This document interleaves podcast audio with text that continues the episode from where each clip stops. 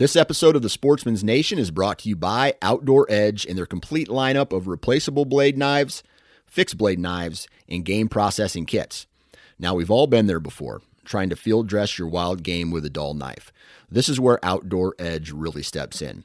With the razor safe system, you can have a brand new razor sharp blade with just the push of a button. No more dull blades and no more problems processing your wild game. To check out all of the products from Outdoor Edge, visit OutdoorEdge.com. And at checkout, enter the discount code NATION30. That's N A T I O N 30 for 30% off of your purchase.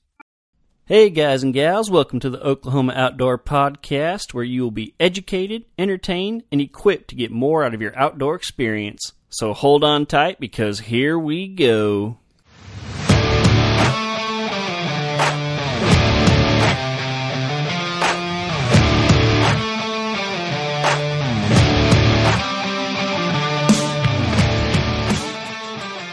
I'm running out of creative intros, so I'm just going to say, hey, everybody, welcome to the show.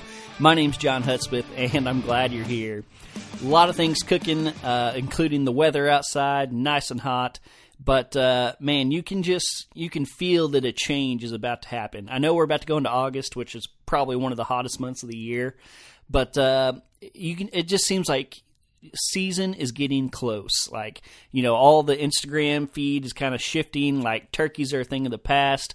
Everybody's got their, you know, their summer projects, their trail cam photos. Bucks are starting to show up. And, and uh, I actually got my first cell cam photo of a buck. It wasn't a very big one, but it was a buck. You know, it had antlers, and so that was pretty exciting for me. It's just a just a quick little snapshot of what is to come. And so I don't know about you guys, but I am so ready for fall. Like this week, it's kind of really hit me. Like the the off season slump is kind of you know shaking off. This week, I caught myself not just like dreaming of deer season, but getting specific. Uh, like I was looking at my calendar, be like, oh yeah, like this weekend I'm probably going to be in this stand, and I ho- I hope it gets cold here and this and that. And so like like the off season is adios. Like I'm ready for fall. I'm ready for this season, and I hope you guys are too. So we're not quite there yet but we're getting close. So hope everybody's getting prepared.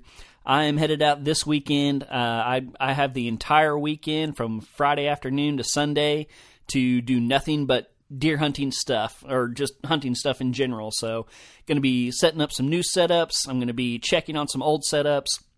I posted a picture, uh, what would be last week now, of um, some stand straps that were all you know shredded and about to break and stuff that type of stuff, guys, you need to be on top of it. Make sure you check all your straps on your stands. Make sure you have your bow hangers, your ropes, uh, all your ladders, your climbing gear, your safety harness. Be getting that stuff dialed, guys, because before you know it, deer season's going to be here. So that's the type of things I'm going to be doing this weekend. I do have one setup that I hope to move a little ways, um, but other than that, a lot of it's just going to be kind of kind of check work. Um, you know, it's too early to be planting food plots, especially down here where we live. You know, if you're in the Midwest, I know people like to plant their food plots in like mid to late August, but uh, that just doesn't work down here. We're not the Midwest. It is still scorching hot and very little rain, most likely. This year we've had a lot of these, you know, summer rains, which has been kind of nice.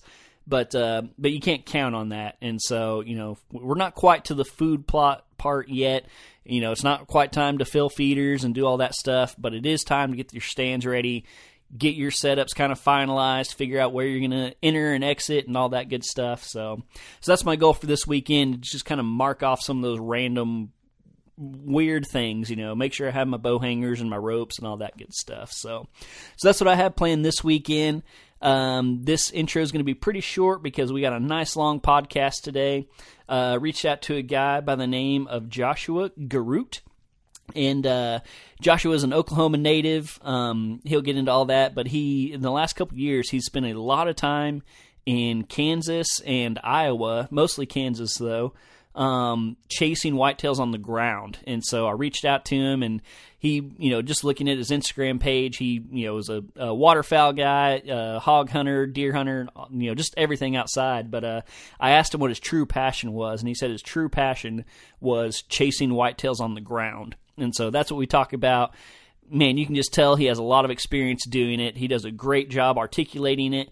And uh, and yeah, we have a great conversation. I asked some good questions, some things that I've always wondered about. And uh, and man, if you have ever ever had the urge to shoot a buck off the ground, this is the podcast for you. So I had a great time doing the interview. Again, Josh was super informative. So I hope you guys enjoy this one. Uh, real quick before we get into it, continue to share my social media pages, please. Um, I love getting messages and comments and likes from you guys. So uh, yeah, keep sharing that. And I think that's about it for my end. And so without further ado, here is my interview with Josh Garut. Hey everybody, welcome to the podcast today. Uh, I am talking to Josh Garut. How you doing, Josh? I'm doing good. How are you doing, John? I'm doing good. Did I get the name right? You sure did. Good. Awesome. Awesome. Well, Josh, before we get going here, why don't you uh, just tell everybody who you are and where you live, and uh, and then we'll get started. Well, as you said, my name's Josh Garut. Um, I'm 35, 36. Uh, kind of lose track once you get that old. Uh, I'm from actually from Fort Gibson, Oklahoma. I live in Muskogee now. Mm-hmm. Um, I am a transmission power lineman here in Oklahoma. Nice. And uh, I got a passion for chasing whitetail with a bow.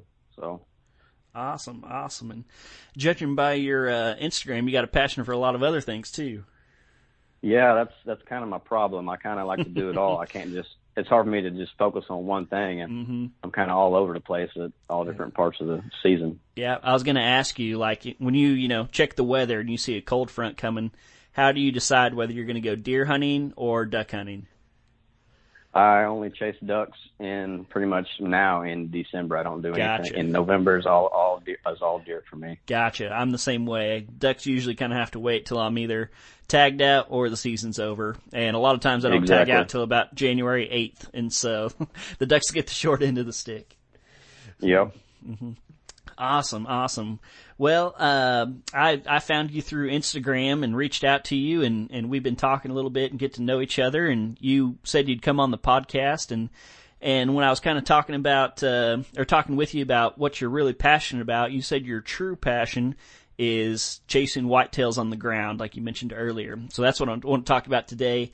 Uh, you know, I think this is something that's becoming a lot more popular. And recently, you know, we got the uh, whitetail adrenaline guys and the hunting public guys, and um, yes. I've been getting a little bit more into it, kind of out of necessity. I started, you know, looking into some public land stuff about three years ago, and uh, kind of a mixture of one, just not wanting to carry a stand, and two, finding a tree to get in once I got to where I was looking to hunt without you know being able to clear a whole bunch of shooting lanes it just made it difficult. And so when you said that was your passion and what you'd like to talk about i was i was all ready to go. And so um so why don't you just kind of you know i guess what i hope to get out of this conversation is just kind of get your process you know how you do it what you're looking for uh, how you go about it. And so i'm kind of just going to give you the reins and uh and so uh you you do most of this in kansas correct uh, yes, yes, I do. Most of it's in Kansas. Um, pretty much how I got started. I guess I kind of start start that way because I did a lot of stand hunting mm-hmm. before in Kansas, and then like you, as you mentioned, Whitetail Adrenaline. I started watching their videos probably five years ago, four or five years ago. My buddy got me hooked on them.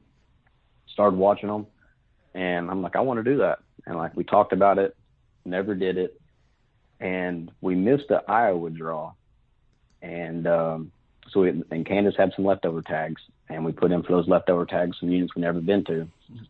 And then, so that's kind of how I got into that year. We're like, we're going to spot and stalk. We've never been here. Let's do it. Mm-hmm. And um, I got to know Chancey with Whitetail Adrenaline. He came down. I was fishing a tournament. Um, hooked up with him. He stayed with me for that whole week and got to know him. And he's an awesome guy. And we got to share some stories. But watching him do it and stuff is kind of where I wanted to do it. His passion and drive and how, watching him. So that made me want to do it. Now I have that passion and drive doing that.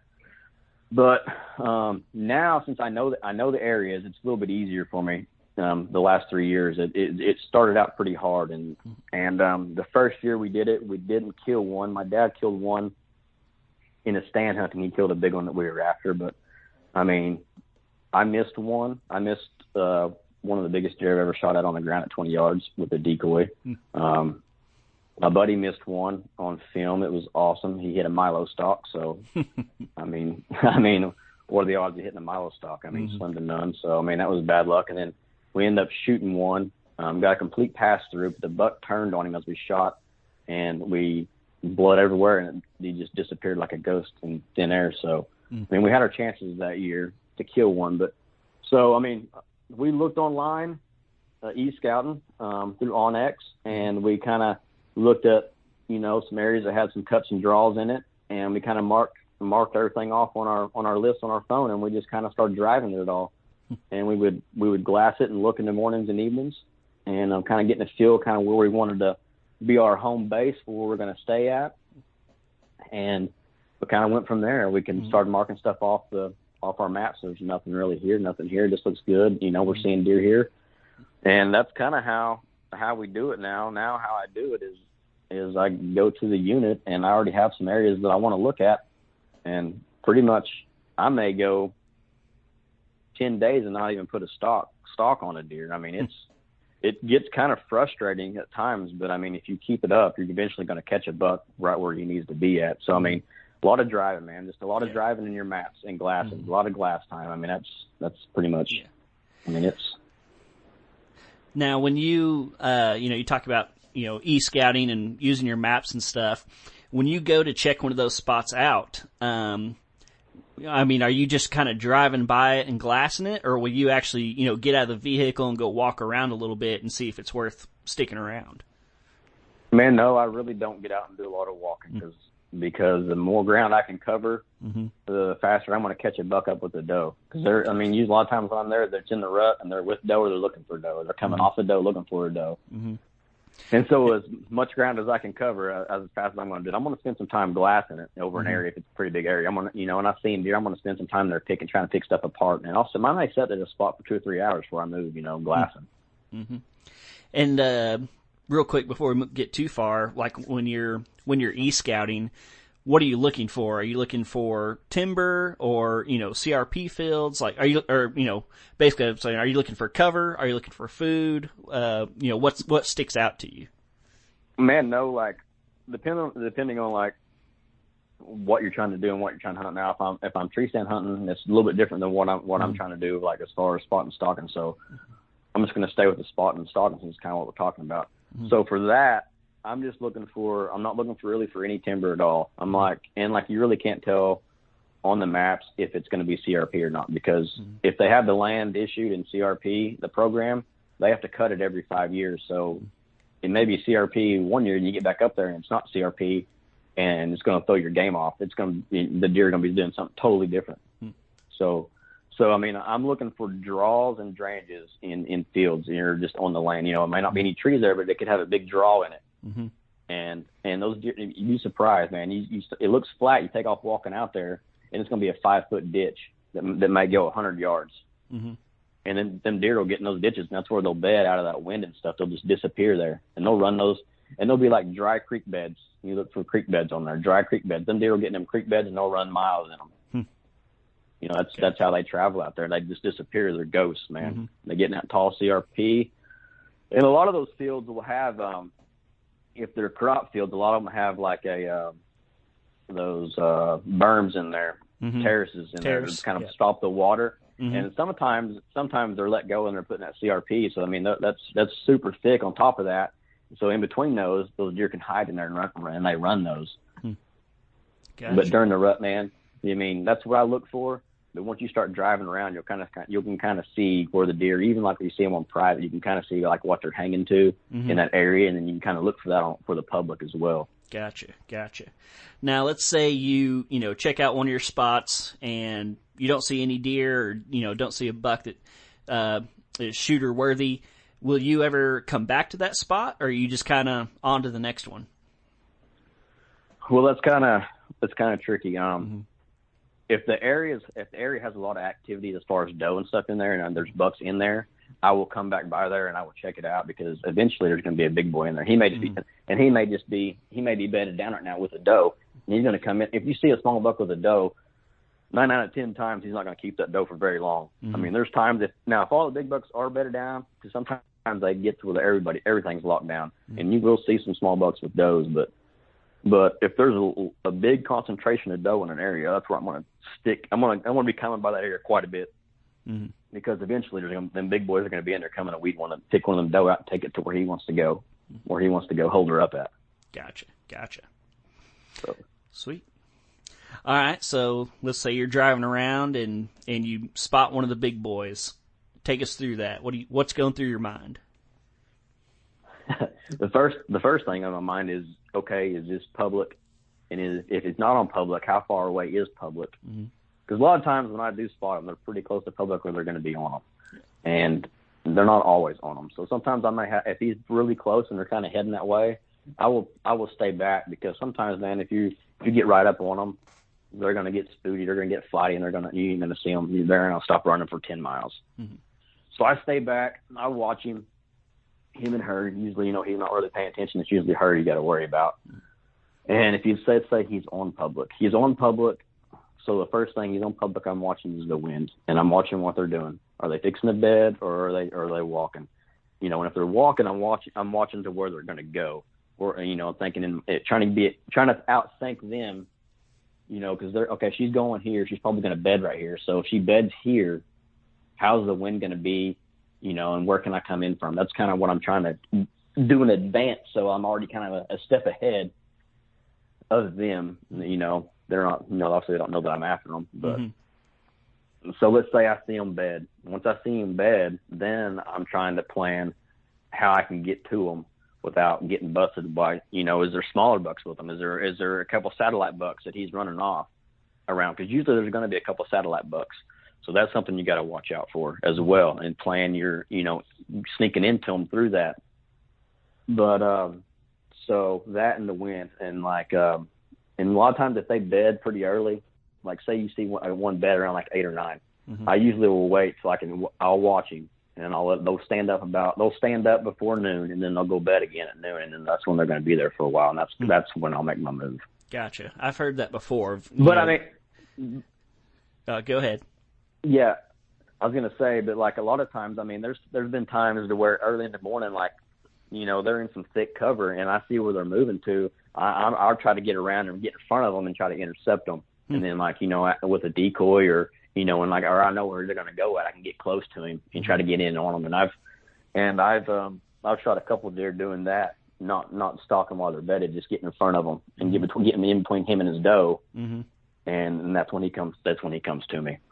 Gotcha. So I mean, there's a there's a lot of different ways you can play it, and it's it, it's a learning game, man. Like yeah. it's knowing what to knowing what to do at what time is is it's hard. I mean, I don't mm-hmm. think I'll ever be able to know what to do at what time because I mean, it's just there's just I mean, it, there's just there's so many things that can happen, can go wrong, right? And it's just so much unexpected stuff. It's unreal. Mm-hmm.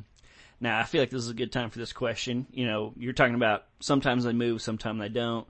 Um, you know, if you watch him bed and you're making your move, are, how willing are you to lose sight of that buck and for how long? You know, if, are you, do you mind just running around a hill real quick or, you know, if, if you have to, will you lose sight of them for an hour while you go around a couple county roads and coming from the other side? Uh, how do you play through that? Man, I don't. I don't really like to lose sight of him. I like to. I like to keep my eyes on him because there's so much stuff that can happen that you wouldn't even think that would happen that I that I've found out over the years and just the last few years of doing this. So I, I if I lose if I lose sight, it's not for very long. I try to mm-hmm. get to where I can where I can see him, or or if I can't see him where I'm coming, I can see like the general area he's bedded. If he stands, that I'll be able to see him or her. But for the most part, I like to be able to see him at all times or see that general area at all times. And like if I lose sight just for like four or five minutes, you know, at a time, I don't for an hour or two. I don't. I don't like.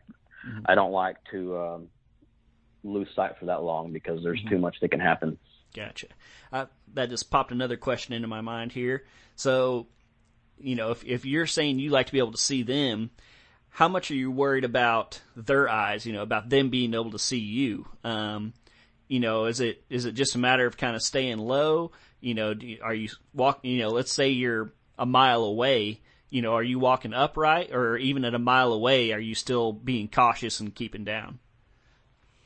No, I'm still because more than likely she's not going to be paying attention to anything else. She's going to be kind of watching him a little bit, and, and you know if he's not really bugging her, he's got his eyes on her, and he's looking he's looking for other bucks. Because that's the main thing Mm-hmm. is that I found out is we'll sit on a deer for an hour and a half waiting for him to stand up, and then a small buck will come in, and when when that small buck comes in, he stands up, and she just she'll just bolt, and so then they're all just then they all just take off running. So I mean, it may have taken us two or three hours to get in there close enough for, for us waiting for them to stand up. And then when they, they do stand up, and another hour and a half sitting there, Mm-hmm. I mean, that's that's half that's all, your day's gone pretty much. Yeah. And you know, it's just like bummer, man. Like, I mean, like, should we grunt at him? Do you throw something to get him to stand up? I mean, Mm-hmm. 'Cause, I mean, those bucks, there's tons of bucks looking for doe. So the small buck comes in there. I mean, it's, I mean, that four hours is gone, just bam, just like that. Mhm. So, um, no, I like to I like to keep my eyes on them as much as possible, and like I stay I stay I stay pretty low. Now Mhm. I do stay depending if if they're above me or, or below me. If there's some ditches I can get in, I will get in those ditches, and I will and like I will lose if I lose sight. When I lose sight, I'm covering ground. I'm moving. Mhm. I'm unhooking a trailer.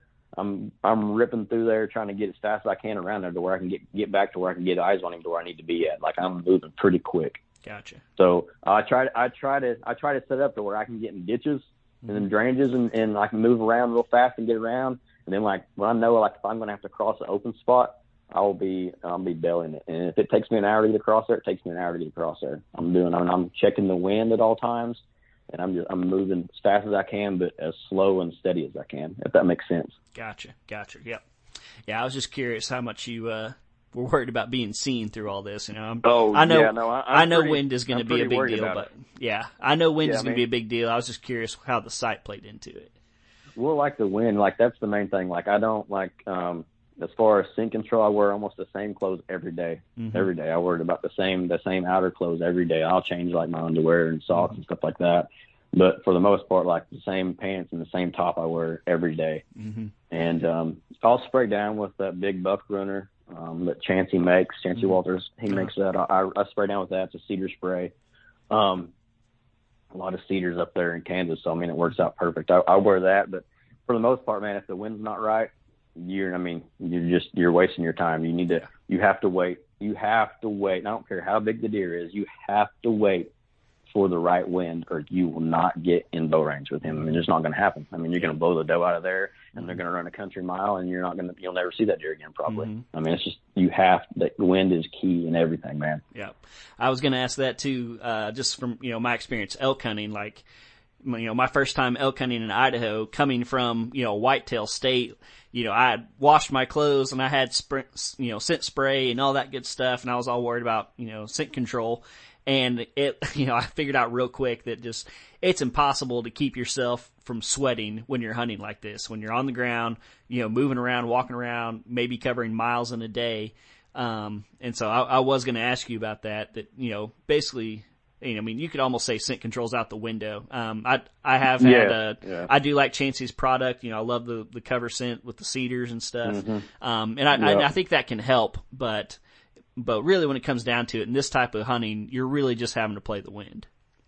Exactly. I mean, you can spray down all you want to. I mean, because I mean, I'm in my truck all day, every day. You know, for however long it takes me to kill. I take off pretty much all of November. So depending on how long it takes me to kill, which it usually it's been averaging about um, about thir- ten to thirteen days is about what I spend up Gotcha. there. You know, um, and I've prepared to stay about twenty.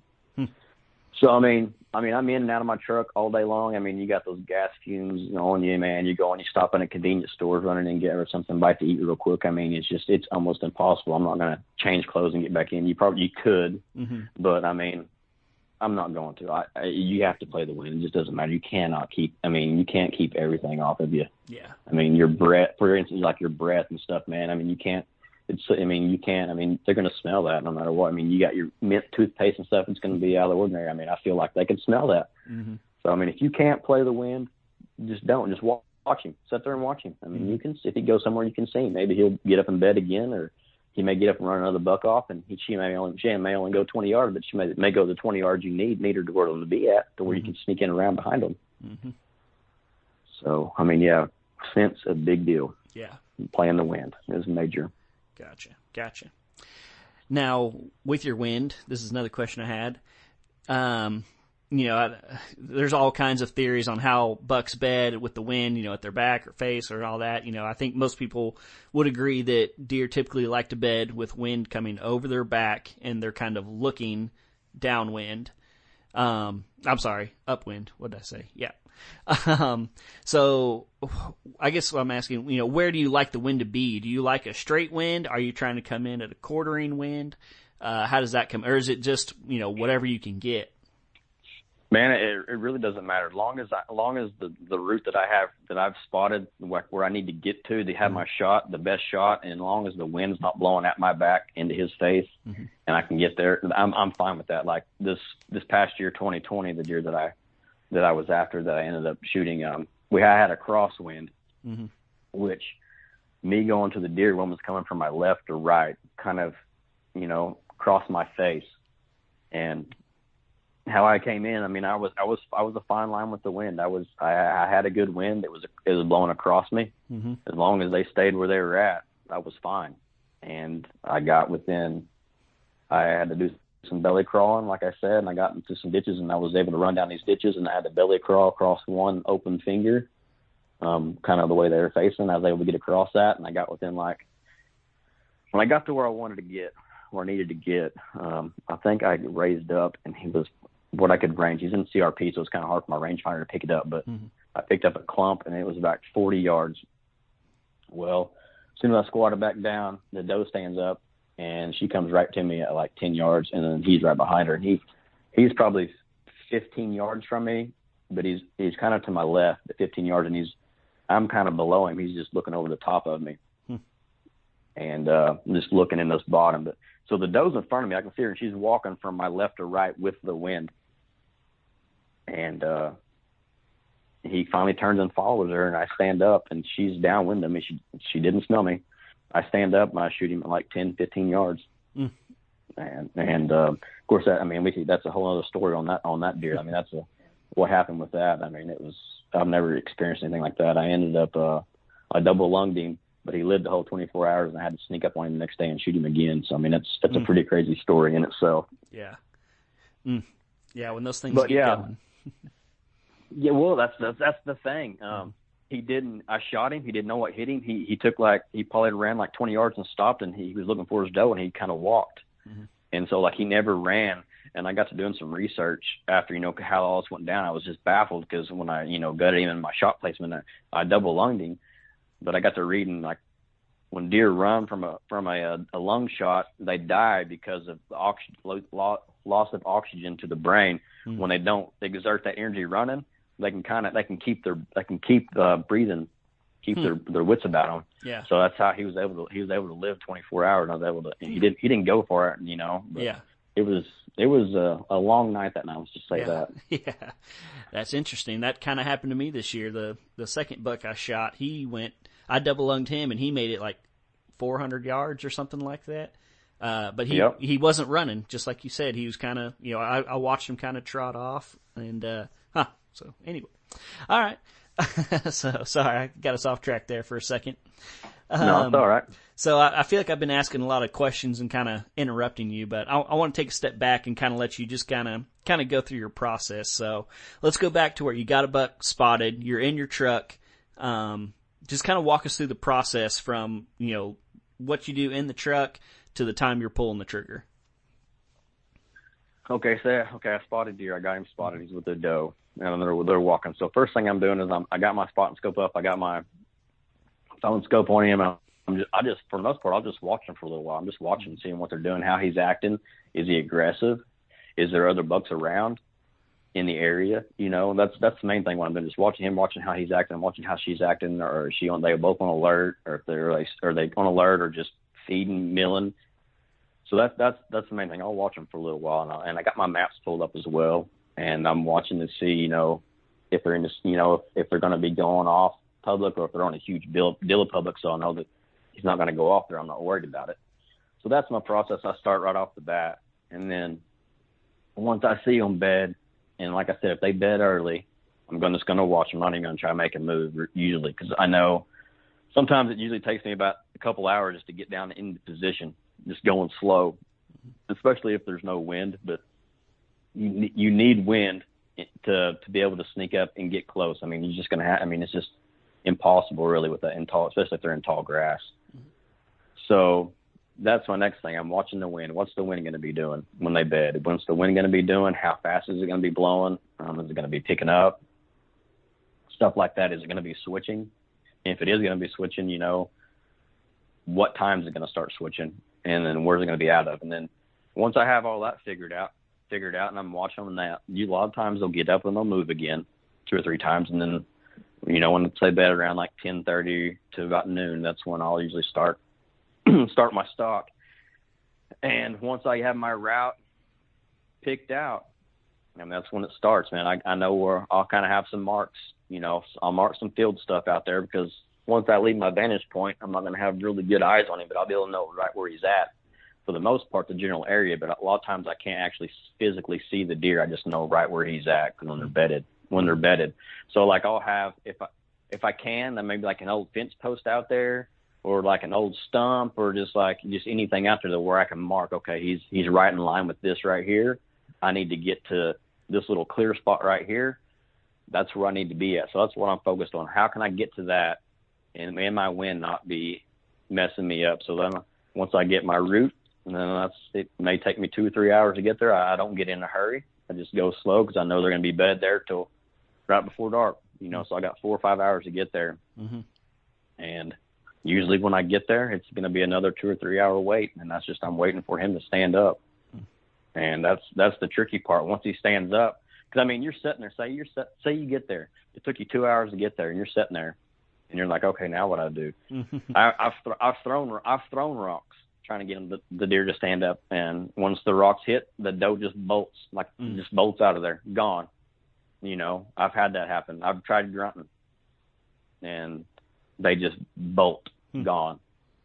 Um, I've had bucks come in there, bucks just come in there and small bucks, and they just they just take off running multiple times, make you mad. I mean, it's just very very frustrating. You spent three hours trying to get get there, get in position, and you're sitting there an hour ready to go, mm-hmm. and then all of a sudden a small buck comes in there and they're just gone. Um, there was one time we were we were snuck in, me and a buddy snuck in on a big deer. It was probably like a 165, 170, and we snuck. There was another buck bedded, a satellite buck bedded, and we snuck right past him at 20 yards crawling. And we get within like 40 yards of this deer, and we watched this deer for like three hours. Been in there for like three hours on our, and you know, just laying on our bellies and like some water and stuff, you know, mm-hmm. for no apparent reason. This the buck's up, he's walking, he lays back down. We can see the doe, we can see everything. You know, we're perfect. Got a, I mean, we have a plan.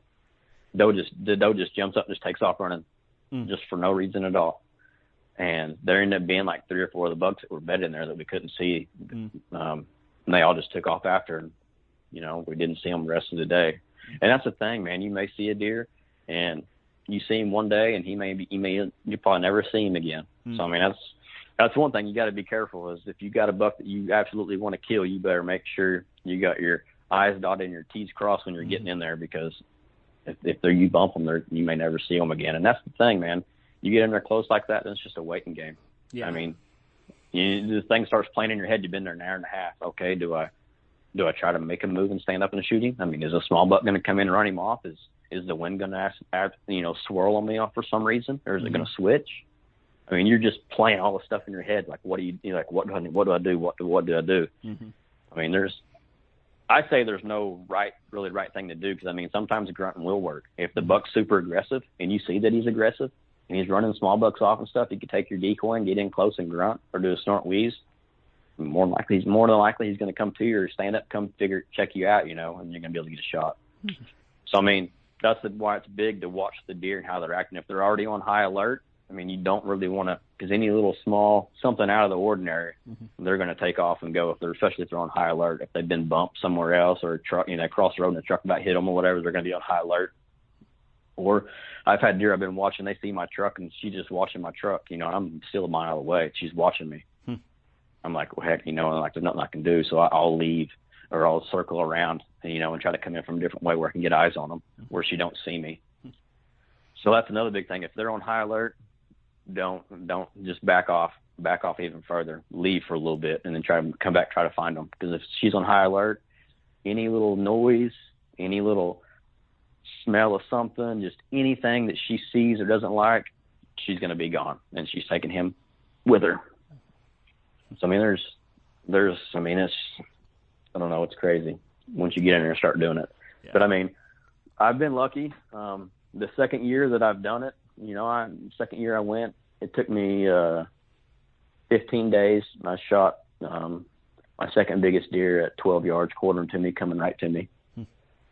Um, I got with him with him and his doe. That I mean, that's a that's a whole other story too in itself. I mean, so we can.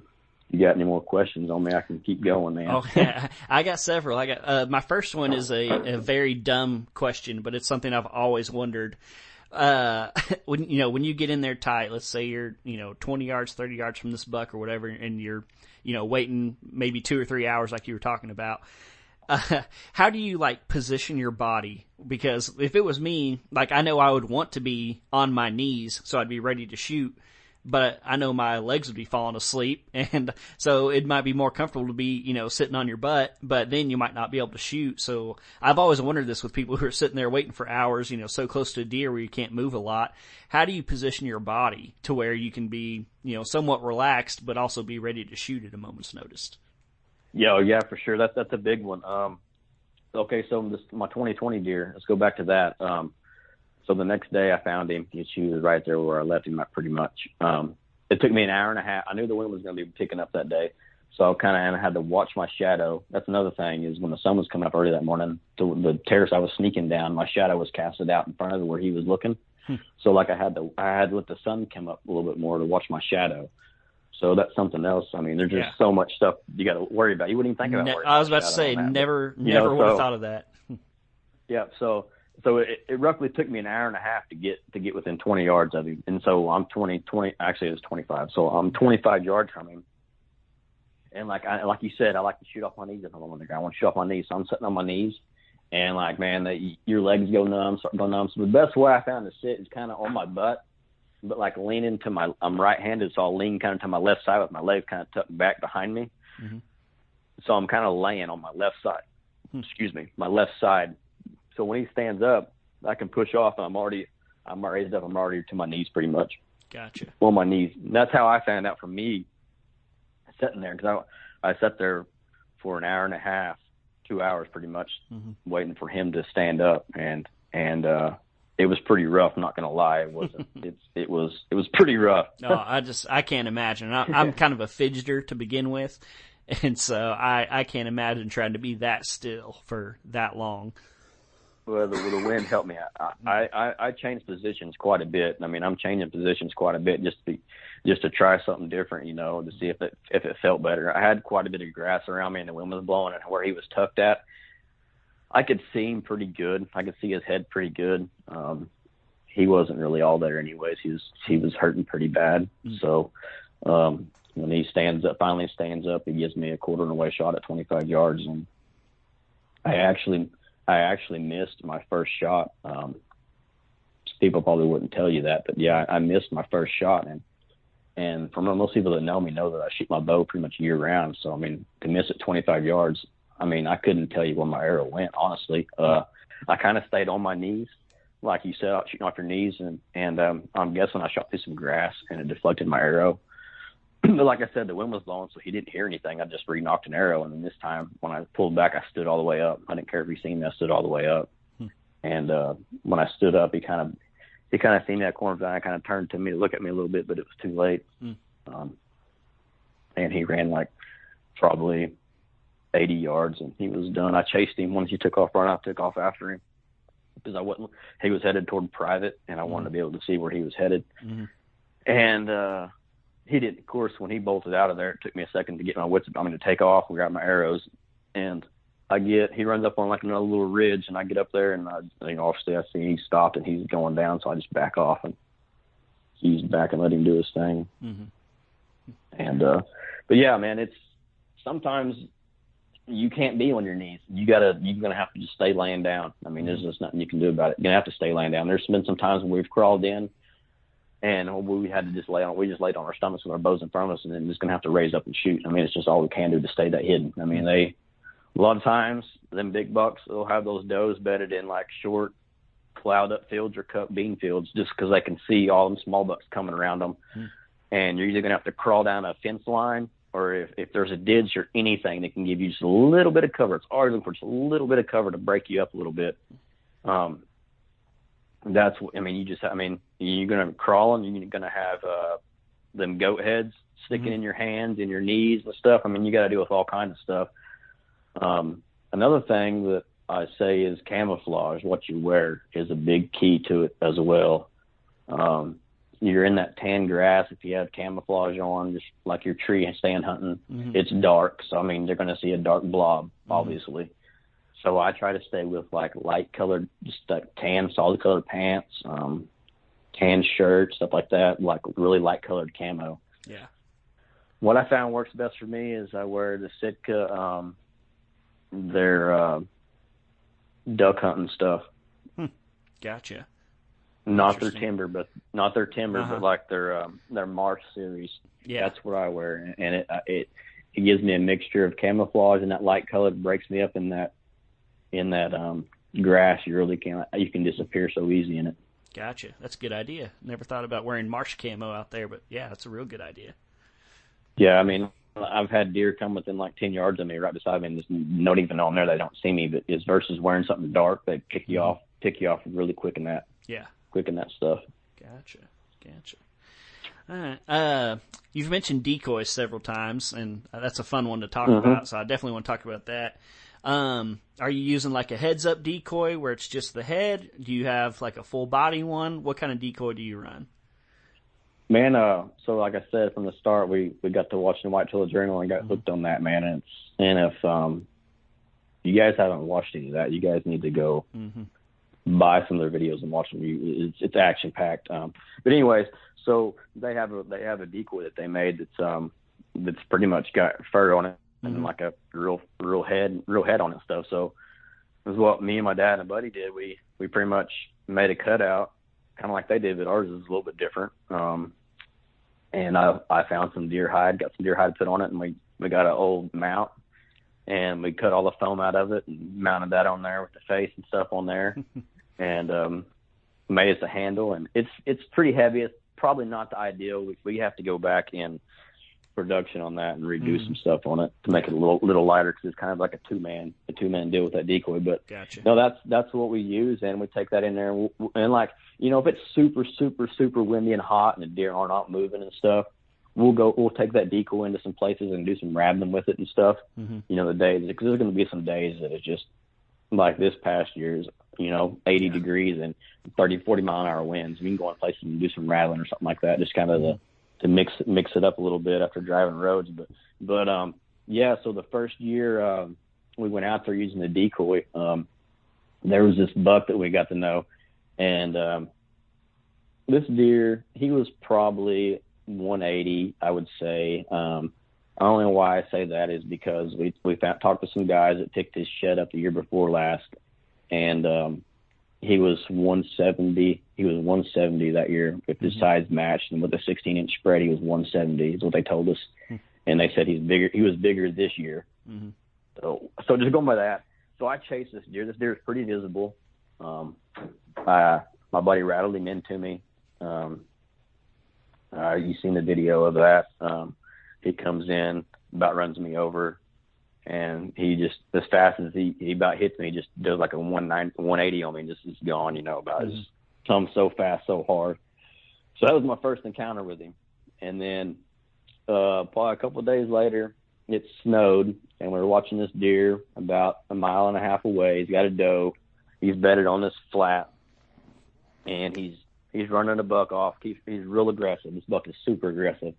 So me and my buddy grab our decoy. This is our first time ever with a decoy. We get in, we sneak in, was able to get right in. When we pop up over the ridge, we're like 30 yards.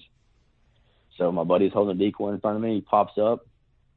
Immediately, I see the doe stand up, and the buck stood up too. The buck, the buck kind of, he really didn't want to a challenge. I think we had our decoy too big because he didn't really want to challenge the decoy. Uh-huh. But the doe, the doe was interested. The doe came to us, and when the doe did that, that buck got very aggressive, puffed up. I'm talking snot coming out of his nose, and my buddy turned and looked at me and goes, "He's coming." you know, you, I could see it in his eyes that he, this, my buddy could see this buck was coming to whoop our butts. Mm-hmm. And he comes in about 20 yards. I mean, full strut. I mean, just putting on a show. I pull back and I, I lean out, and he's kind of quartering to. I stick it right where I want it, let go, and how I'm leaning out, and I got like a small coat on my string, flaps my sleeve, mm. and and uh, on the video you can see my arrow come out sideways and go. I mean, it's perfect, but it went right over his back mm. Mm. at 20 yards. So, I mean, the decoy is fun, and you can get them to do it. Just finding that right buck. You have to find that right buck. I mean, you mm. may you may decoy 15 deer before you get one to come in there to try to fight you. Yeah. So, I mean, it's all about. That's why I go back to it's all about watching the buck. What what's he doing? What's he like? Is he aggressive, passive aggressive? Is he just wanting to keep his doe away from other buck? I mean, that's the big key is know read, being able to read your deer and know what he's doing, what he, you know how he's acting. Mm-hmm. So I mean, you know that that was the first time we had one come to the decoy, and it was I'm telling you, man, I was shaking like crazy, like he's going to run us over. Mm-hmm. I mean, mm-hmm a tank of a deer. Mm-hmm. And um, I didn't end up being taking that deer. Um, the last day, I was able to sneak within um, 32 yards, and all I was in pretty much a bare a bare cow pasture, and he was on the ridge below me, and I could see the back of his neck. And I watched him for about 45 minutes, and I had a crosswind, which was fine, but the doe stood up below him, which I couldn't see her. I could just see him because he was below her. I'm, I'm on the flat, and they're mm-hmm. kind of on that hill. She comes up to my left on the ridge to me, and she she smells me. And then he just instead of standing up, he just bolts. He does one of those bolts. He don't mm-hmm. stand up or nothing, you know. So that was the last the last go around with him, and mm-hmm. and um, I went back the next year, and I never seen that deer again. So I don't know if he made it during rifle or not. So, mm. Okay. but but I mean, even though I didn't kill a deer, that was still a very successful year. I mean, so mm-hmm. that's I mean, I don't I don't have to kill a deer every year. I, I would like to, but um, I'm pretty picky. Um, I've been fortunate enough younger to take a lot of smaller deer, you know, younger. So I have my set sight set kind of higher than maybe I'd say the average person, mm-hmm. just because I've I've been lucky and been able to take some smaller deer when I was younger, growing up with my dad. So I'm picky. If I don't if I don't see a, just a big mature buck, then I'm not I'm not going to fill a tag just to fill a tag. That's kind of how I am. Yeah, nice. in that area. But mm-hmm. uh, I'm glad to know that uh, somebody else has made a home homemade decoy like them. Uh, mine is not complete yet, but I have some hides in the freezer, and uh, I have definitely been planning mine out. It's uh, I'm yes, glad save I'm, save your save your hide. Yeah, I'm glad I'm not the only uh, not the only crazy guy that's been trying to do that. So Man, I tell you on your on your decoy real quick. Um, so we we made ours kind of like um, like the deer's kind of walking sideways. You can see his mm-hmm. whole body. Mm-hmm. Um, I don't think that's the best way to go. I've kind of figured that out because how theirs is set up, the buck's facing them, coming to him, and uh-huh. it makes his buck look, it makes it like he's challenging them. Uh-huh. My buck's kind of like it's, it doesn't, it don't look right. I think, I think hmm. the more aggressive buck is going to amp to run a, run a buck off. Um, if he's facing him like that. I think that's the key to their decoy is that that hmm. buck is facing them, coming coming at him. Yeah. You know, you know how I have mine. I would I would try to mimic that exact their exact decoy is that, like he's walking to to the buck and not you know trying to skirt around the side of him, kind of like how ours is. We kind of mm. we kind of made ours kind of to hide us a little better. Yeah. And I think that's when you got when you got an aggressive buck like that, they're really not focused on anything else but that deer, and you kind of get away with a little, a little bit more movement than usual. Hmm. Gotcha. So something to think about. Something to think mm-hmm. about when you're building your decoy. Yeah, sure. Yeah, definitely. Hmm. Good tip. Good tip. Um, so I had on here like when would you not use a decoy? You've kind of covered that a little bit about you know reading the buck's body language and stuff. Um, yes. But uh, I, uh, like when would you deploy? You know, let's say you're you're in your truck, you see that buck. Let's say he's you know a mile off or whatever um, you know, you're not just going to pop right out of your truck and pull your decoy up and start walking. I assume. You know, what's that range? Like when when do you when do you feel like you need to have your decoy up? When do you feel like you not need to you know not have it up? Like if you get to let's say you get to 50 yards. Um, and you still feel like you can get closer, would you drop the decoy and go up without it? Talk about, you know, like basically when you would use it and when you would not use it. Yeah, okay. So there's been multiple times where we've had to decoy with this, and we just we've just dropped it because we're we're going to be able to get in and get a close shot without without having him pull to pull him to us, and that's mm-hmm. that's kind of the thing is if they're in that tall grass and you can't get that close, and you know that he's a pretty aggressive buck, that's when you can you can get into like 40 or 50 yards and immediately pop that pop that decoy up and and like you said, if you've watched him run bucks off and you can tell that he's he's a mature old mature buck, he's going to come to you. That's when you can pop that decoy up and he's going to get curious and be able to give you a shot. Um, I normally won't pop it unless I'm you know in that range. Every buck's going to have a range that's going to be that's going to piss them off. Hey, you're you're too close to my doe you need to get out of here. Mm-hmm. The, every buck's going to be different. Some buck's going to be might be 60 yards depending on depending on how you know mature he is, and, and you know may, may closer than that sometimes. So I mean, there's been multiple times where we snuck in, we popped our decoy up, not knowing, you know, not you know early, figuring stuff out. And it's a young deer, and he'll just get up, and he'll, he'll just leave his doe you know, because I think we got our decoy made a little big, mm-hmm. and it looks like a big mature buck. He'll just leave his doe, and she'll just she'll just stay there. Watch, she'll just watch us, look at us, and just stay laying there. Mm-hmm. Happened multiple times, and we're just like, what is going on? you know, we can you know we couldn't figure out why is he why is he leaving his doe. It's, well, you know, we start putting you know going back watching video and stuff. It's just a young deer. Yeah, he don't want any. He's had his butt whooped, and he don't want any confrontation. You can have her. I'm going on. Hmm. Type of deal. So yeah, man, I don't I don't like to deploy unless I'm less, you know, I've been around 50 to 60 yards. Now, there's been times to where like I think they see us and then we'll pop that deep and they try to they try to go somewhere. He's going to try to do something. We'll we'll pop it up, and if we know it's aggressive deer and they're starting like a buck kind of jumps them up, he's standing up and they're kind of looking at us. We'll pop the decoy up and just kind of, you know, we may leave it there and try to sneak around just to get attention off of us, and they're just focusing on the decoy. We might come around the side on him or something. Mm-hmm. But for the most part, if I'm popping it up at 100 yards, it's because they've seen us or or they're up moving, mm-hmm. and we're trying to get them to come to us, set away from us. That's the only time we really pop it up at 100 yards is, is basically just a, a decoy for us to get to move in closer, mm-hmm. and not focus on us, focus just on the decoy. Mm-hmm. And we've we've multiple times um, on the buck that my buddy missed when he hit the uh, Milo head. We had that. We started behind the decoy and we we propped it up and left it and scooted around the side, and he was focused on the decoy and let us get within like 15 yards of him. Hmm. So, I mean, it all just depends on the situation, honestly. Like you know, but but for the most part, I'm not going to pop it up unless I'm right there within 40 to 50 yards. Gotcha, gotcha. What would you be, or what would you say your like preferred decoy size would? I mean, are you talking like a 120 rack, uh, you know, smaller, bigger, you know, where where would you go with that? Yeah, when we first started out, we didn't think it was that big. Then, like, my dad's like, our first stalk, he was watching us. We went to the spotting scope, and he's like, I think he goes, I wouldn't know if he's going to come in. You know, he watched that buck come in. He was freaking out. You know, but he's mm-hmm. like, he goes, we need to make that decoy a little smaller. It looks like about a 140 out there. Of course, then like we made it, we made his body pretty big to kind of hide us a little bit right. better. So that's one one thing we messed up on. So he's got a big body, uh-huh. and um, I, I would say about like a 120, 115, somewhere right in there, smaller. Yeah. Smaller deer is, is what I would do. Mm-hmm. Um, just a little bit smaller body. And like I said, you know, once they're once they're coming in to fight you or whatever, they're, they're not focused on. You can get away with a little bit more movement, so your mm-hmm. decoy don't need to be that big. Gotcha, gotcha. That's what I figured. That's what I figured out. Mm-hmm. I've heard. Uh, I don't remember where I heard it, but I heard somebody say um, that uh, like basically making your decoy look messed up can help. So like, you know, breaking a tine off of it, uh, you know, something like that. It's making it look like it's been beat up before, you know, like, and so it basically gives that other buck, the real buck, confidence that he can come in and beat him up again. And so that's something for people to think about too.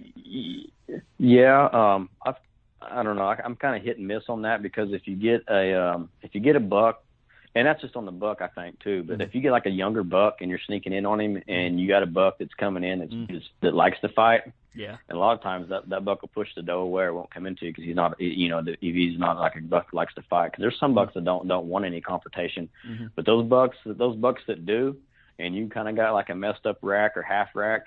Uh, by gosh, you better be ready to shoot because they're going to be coming in ready, ready to whoop you. I mean, that's, I mean, you, you're right on that. You're right. You got a buck that's a younger buck that's broke up, had his butt whooped, mm-hmm. he's gonna come run you off because he knows he, he that buck that bigger buck knows that you're you're gonna come try to take his doe. If he's gonna he's gonna meet you, he's gonna come meet you to show him show you that he's bigger than you. Mm-hmm.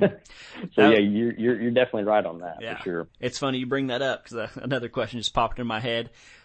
let's say you're out there with your decoy and uh, you know maybe you didn't see him or maybe you misjudged it from afar or whatever and and you got like a nice three year old that maybe is a nice buck but something you're not interested in shooting or you know just wasn't as big but let's say he's locked on your decoy and coming in what do you do in that situation i mean have you ever like been afraid that he's going to come in or you know if you throw the decoy down and wave your arms is he going to run off or have you ever had a situation like that no i've had it i've had a uh, something kind of like that. But he just kind of stayed. He kind of stayed a little away from us. Like he he wasn't he was unsure, but he did. And he ended up just leaving his doe dough, letting us have his doe. But hmm. but uh, for the most part, when they come in like that, they get they'll get to a certain point, and then like that's when you need to stand up or, or drop your decoy and, and kind of you know holler at them because, like I said, when they're coming in like that, they're focused on one thing like some movement's not going to bother them at all. They're going to think mm-hmm. that you're trying, you're, you're that buck. You're going to, that's yeah. what they're going to think. It's like they get like, it's like they get tunnel vision, you know? Mm-hmm. And so, I mean, you're going to have to be, Hey dear, Hey, you know, get out of here type of deal. Yeah. And that's, that's just what I've heard some other guys that I've talked to that done, you know, tell me as well they've had to do. And I, you know, there's, there's a lot of YouTube videos out there that people spotting and stalking that I love watching, you know, mm-hmm. you learn from that too, watching YouTube videos and watching the whitetail journaling guys um, you can pick up on some of their mistakes, and then that it really does help you a lot in the long run. Yeah. yeah. All right, I got uh, kind of switching gears here. This is kind of more of a, a random question, but uh, do you think you know? Let's you know, you're going to a different state, whether it be you know whatever state it is, or maybe maybe you live in eastern Oklahoma and you're going to western Oklahoma where you have the more you know wide open stuff. Um, do you think it helps you uh, kill deer when you don't have a history with them. You know, if you're hunting your private place and you know you're running trail cameras and you know you know almost every buck there and um, you know, some people get, can get caught up in that and, you know, maybe try to play the patience game and letting the buck come to them and, and maybe that causes them to make a mistake or, you know, hunting the same stand over and over again and deer getting onto your, you know, entry point or something you know, if you're going to a different state like you're talking about or, and doing spot and stalk, you know, all that stuff goes out the window. It's just you and most likely a deer that you've never seen before. Do you think it just kind of switches a different switch in your brain and like do you think that helps you be more successful? Uh, yeah, I, I mean, like I run trail cameras, you know, in Oklahoma pretty much year round on stuff. So, like I said, if you, like you said, if you know every deer on your property and you're hunt, hunting one deer and you know where he's going to be at. I mean, I think that can mess with your head. You know, this deer's coming out every day at daylight, and you go hunt him. He's not. He he don't mm-hmm. show up. I mean, like he either he knows when you're in there, or he knows how you're getting in there. He hears your truck. I mean, them them suckers are smart. You got to mm-hmm. do if you got a deer patterned and stuff, and like say you go in a certain way every time to feed. Mm-hmm. You put your check your camera, and then you're gonna walk and do the exact same thing as you do when mm-hmm. you check all that stuff and in there as you're going hunting well, he knows you're in there all year. He knows you're coming in there. Mm-hmm. You need to do something totally different when you're getting in your stand, like, you know, come from a different area. Mm-hmm. That way you're not, they kind of mix stuff up. But when I'm out of state, it's me versus deer that I've never even seen. And like a lot of times I'm, I'm going to places I've never even been to before. This is the first time I'm going there. And I'm covering a lot of ground. I mean, uh, last year, one day I drove 500 and something miles and I seen one shooter all day. Mm. And that was at seven o'clock in the morning. and he was bet he was bedded in a bean field that I yeah I couldn't even begin to even put a stalk on him, mm-hmm. a cut bean field. So I mean, you're gonna have your days to where you're not gonna see anything, but I mean, like I said, I, cover a lot, a lot, a lot of ground, and I I got my areas where I'm seeing deer, and so I'm making my loops on those those areas. I'm making my rounds. I'll spend a little bit of time, but I'm making my rounds. It's eventually going to pay off. It may, like I said, it may take me maybe my first day, or it may be my 20th day before I can get a shot at one. But it, I mean, if I keep my persistence up and I keep my nose to the ground, I'm going to get a shot. I mean, I, I'm gonna, I have to make it happen. Mm-hmm. I'm gonna be, I'm gonna see the deer. It's just, a, it's all up to me to make it happen. Whereas if you're just waiting in a stand, you're, you're waiting, they have to come by you. I mean, mm-hmm. if they mm-hmm. don't come down this trail, you're not gonna see a deer. So I'm kind of, I'm kind of writing my own check when I'm up there doing that. For me, it seems like yeah. it's all up to me. I'm gonna see the, I'm gonna see the deer now they got to be in the right spot, but I'm going to eventually find some deer that are going to be where I can get on them. It's just it's up to me to get there yeah. and to get it done. Mm-hmm. So I, I think I think um, it does help going out of state. something different. Um, spotting and stalking like that, I think it's it's not easy. I'm not going to say that it is easy. Mm-hmm. Yeah, I've, I've been lucky. Lord's blessed me my whole life, being able to kill deer. And my dad, I've had a you know dad teaching me to hunt since I was five years old. So I mean that's a big key too, Mm-hmm. um, a big advantage for me, I think. But it, you got to have some luck, man. You got to have Mhm. luck. But like you said, I think I think out of state or even out west in Oklahoma, somewhere different. I have no history with the deer. I'm not looking for a specific type, you know, specific deer. I see a buck that I like, and that's the one I'm going to go after. If it if it's a big mature buck, and and uh, I know we talked earlier. Um, you sent me some stuff. Uh, another thing, like if I see a deer, how long will I how long will I wait on that deer? If I see a deer and come back to that deer, Mm-hmm. um, so uh, I've seen a deer last year. He was probably he was probably like a 170s frame on his left side, 10 point. His right side he had a, about a 10 inch eye guard, and then he had like a uh, about a 12 inch club coming straight up like a spike, another unicorn. But it was about as big around as a not quite a not about a like a probably a pool ball that big Mhm. around. And uh I tried to stalk in on this deer, and I got pretty. I got within about 70 yards. Um, he was in, laying in a cut bean field, and I was able to get pretty close to him, but just didn't have a shot that I wanted to take. And I just got dark on me, and I I drove back every day trying to find that deer. You know, for like the last four next four days that I was there before I killed this other deer. I, I drove by there every day trying to see if I could spot them or see them because they're in a pretty big piece of public. And I even did some walking out in the middle of this stuff because you can't you can't see it from any road. So I did some walking trying to find this deer. Um, so if I see a deer that I'm after, I'm going to spend some time in the area because I know he's going to be in the area. Mhm. Unless somebody unless somebody bumped him and, and they run a country mile, you probably won't see him again. But if you don't mess with him and you don't get spooked, more likely they're going to be pretty close. And um, I never seen that deer again though. But for that piece of public though, I I um there was two other shooters on there that I almost got a shot at. They just they outsmarted me. Mhm. But I try to stay in that same area, man. If there, if there's big deer in that area or on that piece of public, there's there's going to be some more coming through. They're looking for does, or they're going to bring their does there just because it's secluded from other small bucks. So I, I make my rounds, man. Like I won't if they're not there right off the bat. I don't see them off the bat. I won't stay there though. I'm not going to kill all the time there. I'm going to go look for another deer Mhm. because I mean during the rut you're seeing you're you're seeing tons of deer, Mhm. Tons of different bucks. So I mean, I don't really harp on one deer. Like if I see a big buck, okay. If I don't if I don't get on him and he runs on some private, um, I'll I'll leave and go to find another deer, and then like the next day or the day after, I may come back and look through see if he's see if he's on there. But I really don't stay just hooked on one deer at all times. Yeah, yeah. I think that'd be hard for me. Is uh, you know, if I see a good buck, it'd be real hard for me to go somewhere else the next day. You know, if, if I came back and didn't see him, it'd be real hard for me to to leave that deer to go find another one. But but that's the crazy It part is. about it. I mean, that's there's more to find. You know. Oh yeah, I mean there's so much. There, I mean there's so much land to look at. You're just not even you're not even gonna be able to touch half of it. And like if you just harp on this one deer, you're gonna waste a full day. You know, and there could be another one, another one 60, 70 down the road, or one even bigger right down the road. You're not even seeing. Mm-hmm. You know, and and I see a lot of big deer on private, and I don't even stop and look at them. I just I ain't even stop and waste my time on them. I can't hunt them, so why am I gonna sit there? Mhm. Especially if there's especially if there's public nowhere near there. Mm-hmm. I'm not gonna stop and look. I'm just I'm trying to get to the next piece of public to you know scout and look and see you know so it's it's hard just to stay on one deer for me it's Yeah. just, there's there's just too many big deer in the whole state i mean you Mhm. can see something bigger right down the road Yep. Yep. You're really uh making me kick myself for not getting my getting my Kansas tag this year. I talked myself out of it and I shouldn't have. man it's another thing that that people don't really talk about is is being able you got to start saving your money because if you're going to spot and stalk you're going to burn a lot of gas Mm. Mm. and motels and stuff. I mean, it, it add, the price does add up. It's not cheap. Um, I save up year round, so that's just another thing is just try to save up because you're going to spend some to do it right. hmm Like I, I mean, you got to cover ground. You got to cover ground, and you're going to burn some gas. hmm So that's another thing.